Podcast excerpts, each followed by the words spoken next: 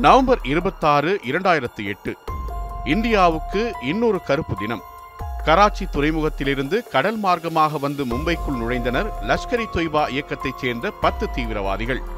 சத்ரபதி சிவாஜி ரயில் நிலையம் தாஜ் ஹோட்டல் உட்பட பத்துக்கும் மேற்பட்ட இடங்களில் துப்பாக்கிகளால் சுட்டும் குண்டுகளை வெடித்தும் சில நிமிடங்களில் மும்பை மாநகரையே போர்க்களமாக மாற்றினர்.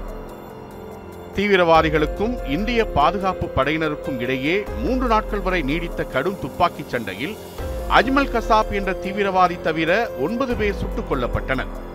இந்தியர்கள் மட்டுமல்லாது அமெரிக்கா இஸ்ரேல் ஆஸ்திரேலியா ஜெர்மனி என பல்வேறு நாடுகளைச் சேர்ந்த நூற்று அறுபத்தாறு பேர் கொல்லப்பட்டனர். இருநூற்று முப்பத்தெட்டு பேர் காயமடைந்தனர். உயிருடன் பிடிபட்ட பாகிஸ்தான் தீவிரவாதி அஜ்மல் கசாபிற்கு தூக்கு தண்டனை நிறைவேற்றப்பட்டது. அஜ்மல் கசாபை உதவி ஆய்வாளர் துக்காராம் தனது உயிரை பணயம் வைத்து பிடித்தார். தன்னிடம் இருந்த லத்தியை மட்டுமே ஆயுதமாக வைத்து பிடித்தார்.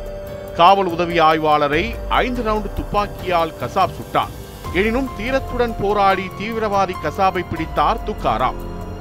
இந்த தாக்குதலில் தீவிரவாத தடுப்பு பிரிவு தலைவர் ஹேமந்த் கர்கரே ராணுவ உயரதிகாரி சந்தீப் உன்னிகிருஷ்ணன் மும்பை கூடுதல் காவல் ஆணையர் அசோக் காம்தே ஆகியோர் வீரமரணம் அடைந்தனர் மும்பை தாக்குதலுக்கு மூளையாக செயல்பட்ட பாகிஸ்தான் தீவிரவாதி ஹபீஸ் சயீதிற்கு கடந்த ஆண்டு வேறு ஒரு வழக்கில் அந்நாட்டு நீதிமன்றம் பத்து ஆண்டுகள் சிறை தண்டனை அளித்தது. தாக்குதலில் கொல்லப்பட்டவர்களின் குடும்பங்கள் படும் துயரம் சொல்லி மாளாதுதான். ஆனால் தப்பி பிழைத்தவர்கள் படும் பாடோ அதைவிட கொடூரமானதாக உள்ளது. அதற்கு ஒரு உதாரணம் இந்த தாக்குதலில் குண்டடிப்பட்டு நினைவை இழந்து நடைப்பிணமாக வாழும் டாக்ஸி ஓட்டுநர் ஷியாம் சுந்தர் சௌத்ரி. அசையவோ பேசவோ சாப்பிடவோ முடியாமல் அவதிப்படும் இவரை தன் குழந்தையைப் போல் கவனித்து வருகிறார் அவரது மனைவி பெபி சௌத்ரி. இந்நிலையில் மும்பை தாக்குதலின் பதிமூன்றாம் ஆண்டு நினைவு தினம் இன்று அனுசரிக்கப்பட்டது.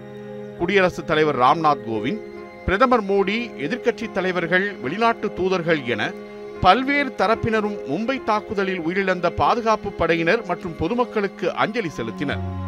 மும்பை தாக்குதல் சம்பவத்திற்கு பிறகு பாதுகாப்பை பலப்படுத்த பல முக்கிய முடிவுகள் எடுக்கப்பட்டது என்றாலும் பதிமூன்று ஆண்டுகளாகியும் ஆறாத ரணமாகவே டுவெண்ட்டி சிக்ஸ் லெவன் மும்பை தாக்குதல் சம்பவம் உள்ளது.